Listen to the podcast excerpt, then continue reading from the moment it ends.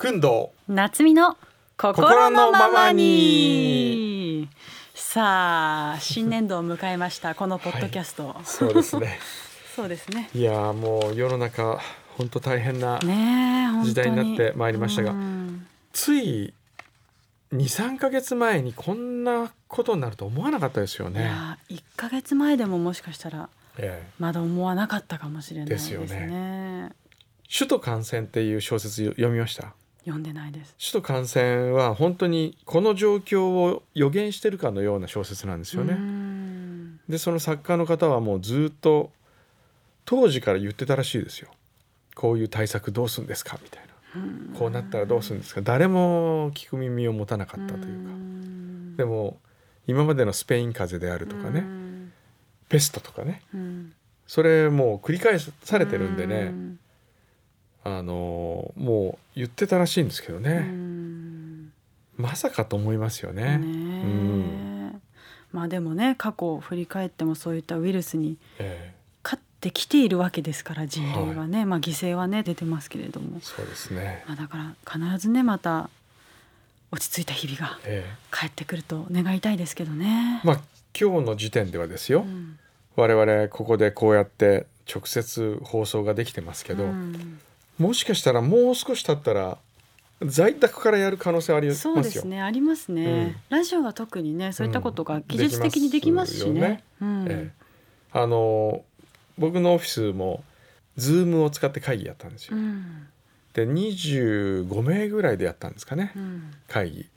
すごく良かったんですよ。うんあの普段顔を合わせてやる会議よりもみんなものすごく集中してうんいい議論ができました。うん。で普段会議室で集まってるとやっぱりオーバーアクションのうん。人間とか声の大きい人間が他の人を威圧してうん。喋りにくくするけれども、うん。一つの画面の中に同じ大きさで画面が全部あってその人がどんなにオーバーアクションをしようがその画面を一つのコマから出ることはないから、うん。みんなフェアになって普段発言しない人まですごくよく発言する。うん。なのでいい会議できたんですよね。なるほど、え私はですね今はもうもっぱら LINE のビデオ通話えで、え友達とええ。顔見ながら喋りながら飲んでます、家で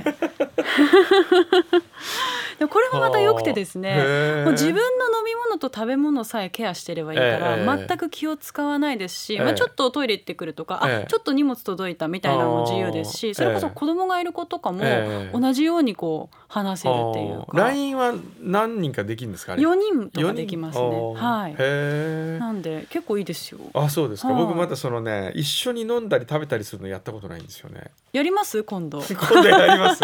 時間決めてあのこのサンデーポストメンバーで。やってみますか？みんなで。継続お祝い記念の。あそう2年目に入りましたかそうらね。そうそう飲み会。これ在宅でみんなでやりましょうよ。まあズームでも何でもいいですけど、うん。それどうですかね？やりましょうやりまでしょう。あのー下鴨茶寮からお弁当を各自届けますよ。おやったー。でみんなで同じものを食べながらだったらいいですよそうそうそう。そうねああだこうだ言えるし、えそれやりましょうよ日時決めれて、やろう。うん、ちょっと考えますんで。はい。はい。早急にお願いしまそうですすね。でもそれはリスナーの方は参加できない。参加できない。それから1名だけこのポッドキャスト聞いてる人招待しています？あらいいんですか？でもそしたらあのできない話がいっぱいあるんじゃないですか？ね。そうね。じゃあやっぱりやめましょう。身内でやとりますか。りあえず一回やってみて考えましょう、そうそうしましょう、うん、えーお便りもたくさんいただいております。これどうしようかな。表で読む方がいいようなのもあるんですけどね。う、ん。表でね読みたいねうんそうですね。これはね岐阜県のええ。ゆりこさん。はい。3月の放送を聞いて懐かしい友達に会えたような気がしてペンを取りました。何でしたっけ3月前回の東京オリンピックの頃私が通っていた小学校でも小さな新設運動に取り組んでいました。困っている人がいたら手を差し伸べる。人には親切を心がけるという子供の時教わったことは今でも自分はそうありたいと思っています。見て見ぬふり関わり合いにならないというのではなく素直に親切を受け止めてありがとうと言える社会であればいいのにとお話を聞いていて思いました、これからもサンデーズポスト楽しみにしています。ありがとうございまうす、ん。小さな親切運動はね本当素晴らしいですようね、ん。僕この間あの日本博の企画会議の時に言いましたもんね皆さんに、うん。小さな親切運動という、まあ、前回のオリンピックの一つのレガシーがあったから、うんこういう目には見えないけれども心として後世に残っていくようなそういう企画を採用しましょうよというお話をさせていただきました。うん本当にね今こういう状況だからこそね、うん本当にこうできることはもちろん行動は限られますけれども、えそういう心を持つっていうのはね本当大事ですよえね。ねえ宇賀さんは毎日何してるんですか？家家にまあ待機の時は。まあ意外とお仕事が毎日ありまして、ええじゃあ今はまだ最低限の移動はしてい。るんですすけれども、ええ移動は何でしてますか？やっぱ電車とかタクシー。今タクシーですねあとはまあできる限り自家用車でったりそうですよね。とかタクシーですらちょっとこう怖いですよね。そうですね、ええまあできるだけ窓は開けるようにしてますけど、うんうんまああとは最低限の買い物をして、まあうん家にもうすぐ帰って、えまあ自炊したりとかまあ映画見たりえとかあそういう時間にしてますかね。結構家で仕事してますだから。ええ。今あれでしょ？あのネットフリックスで見たりしてる人すごく多いんですよね。そういうあのオンデマンドで見る人。うん。僕は何してるかな？僕はでもねずーっとあの書き物してますね。うんそういう意味ではこのこの何十年かの中でこんなに執筆に集中できる時間をど。ゆっくりと取れたことがなかったんで、うん。すごくあの有意義に使えてます時間は。う。んねえ。うん。まあだから私もこんなに毎日家でご飯を食べるっていうのは結構久しぶりでやっぱりその、えね局アナ時代も不規則な生活してましたし、朝昼晩ってちゃんと家にいるってえいうのがうん。結構珍しくて、え毎日ご飯作るって大変だなって。え いや主婦の気持ちが分かりましたうか。ん思いましたけどね、ええ。まあでもこれをいい機会と思ってこう結構掃除したりとかはいはい。いろいろ物整理したりとか、うん。そういう時間も作ろうと思ってやってますけどね。でもこれが収まった時ですよ。うん今回のことによってあれ今まで別にいらなかったねとか、うん。やることなかったんだと思うことがうん。整理できますよね。そうですね。本当に必要なものがこう、うん、分かりますよね。るような気がしますよね。うん。それによるまた不景気が起こっても困るなという気がするんですけどね、うん。別にそんな高いご飯食べなくてもよかったんじゃないかとかね、うんうんうん。なんかこう生活がシンプルにうんミニマムになっていくような気がしますね、これを機に。ね。やっぱりあテレワークでできるじゃんっていう部分うんも多分たくさん今回出てきたと思いますし、会社でもビルこんないるのかなって。うん。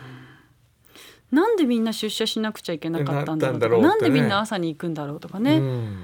当たり前を一つずつこう疑っていくきっかけになりましたよね、そうですね、多分。ええ。だからこの多分本当2020年が一つの人類の文化とか暮らし方のライフスタイルの分岐点になるかもしれないですね。そうですね、えどうしますか？まず収まったら何したいですか？旅行行きたいです。どこにですか？あれ朝日新聞で連載してるあれは？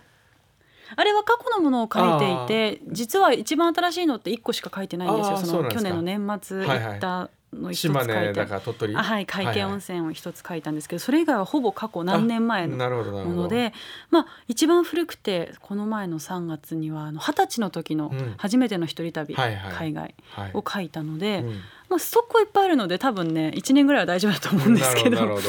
はい、やっぱりで旅に、ね、もやっぱり出かけたいですね。そうですね。やっぱ家にいなくちゃいけないっていう状況になって改めて、うん。あ私のそのエスケープ欲みたいな なんかこう旅したい欲みたいのってこんなに強かったんだっていうのを思います。そうですうね、ん。僕をねあそこ行きたいんですよね、えー、伏見稲荷。伏見稲荷。あの伏見稲荷ってえどこの伏見稲荷？京都京都。あ京都のね。京都の伏見稲荷ってあの鳥居がバーッとうんねであれインスタとかによく、うん。で観光客の人もすごい多いイメージありますけどあれをずーっと登って1時間ぐらい登ったらうん。頂上行くらしいんですけど、うん。そこがなんかすごくいいって聞いたんですよ。なのでそこにちょっとお参りに行きたいですね。うーん。いやーいつ頃ですかね。ねえ。ちょっと海外はしばらく難しそうですよね。うんそうですね。今年はほら私6月の夏至の時期にええフィンランドに行こうと本気で思っていて、あスケジュールも調整してたのでーあーなるほど。そこをどうしようかなととりあえず思ってますね。はあ。まあね。そんなわけでなんかねちょっと暗い気持ちになりそうになりますがねえ何かこう明るい話題をどうですかこんな時だからこそお家でうんおすすめのお取り寄せとか、えなんかああレシピとか、お取り寄せはやっぱりおうち下鴨サリオっていうセットを。宣伝じゃないですか。今でもね今だからこそなかなか普段予約が取れない有名店が、うん、あのやってたりするんですよ。デリバリー。やってたりとかねお持ち帰りテイクアウトしてたりとかね。ええ。普段フレンチでなかなか予約受け付けないようなところが、うん。ハンバーグ弁当みたいのを2,000円ぐらいで売ったりしてるから、なるほど。ああいうのをちょっと上手に利用して、ね。みんなでパーティー、うん。まあまあパーティーしちゃいけないですけど。あみんなでパーティーじゃんあのズームズームでね。パーティーですよ、そうそうそうじゃあもうこれはあれですねそのサンポスのうん。2年目突入おめでとう会をみんなで Zoom でやり、えその場えで、ええ。ーその場の飲食が工藤さんから、ええ。届くっていう。ええ その場何が？その場の飲食に関しては。工あ僕が藤さんから届くっていう、ん届くね。はいはい。これをやりましょう。ね。このパーティーを。そうしましょう、はい。何が来るかお楽しみ。お楽しみ。あじゃあこういうのどうですかね？もし人によって違う。おいいですね。じゃあ私。箱が届く。それで、これはもうむあのアトランダムに送るんですよ、うん。送るっつってもな送る時点でどれ送るか分かるかもしれないけどある人はポテトチップスと缶ビールが1個入ってるだけとか。ある人はすごくあの料亭のお重みたいなものあと美味しい日本酒が入ってるとか。うわいいですね。それ不公平ですかね。なんか面白い方法ないですかね。まあでも漏れなく下鴨産業はついてくるっていうことで、まあなんか皆さんに送って。あじゃあこういうのどうですか？えーっとその飲み会にうん参加してもいい参加したい人を募集してですよ。5分間だけ参加できる。うん。こちらからその人にれその連絡して今だったら参加できますけどどうしますって言って。5分で終わりますかね。多分もっと喋りたくなりますよ。喋りたくなる、うん。いやいやそんなに喋っじゃあ直接宇賀夏美さんと話したい人5分だけとか。 Zoom でね、うん Zoom で。多分やるとしてもまあ、今4月後半でしょうからね。やりますか。それ一応聞いてみましょうか。はい。このポッドキャストを聞いてくださっているはい。方だけ、はい。限定です、うん。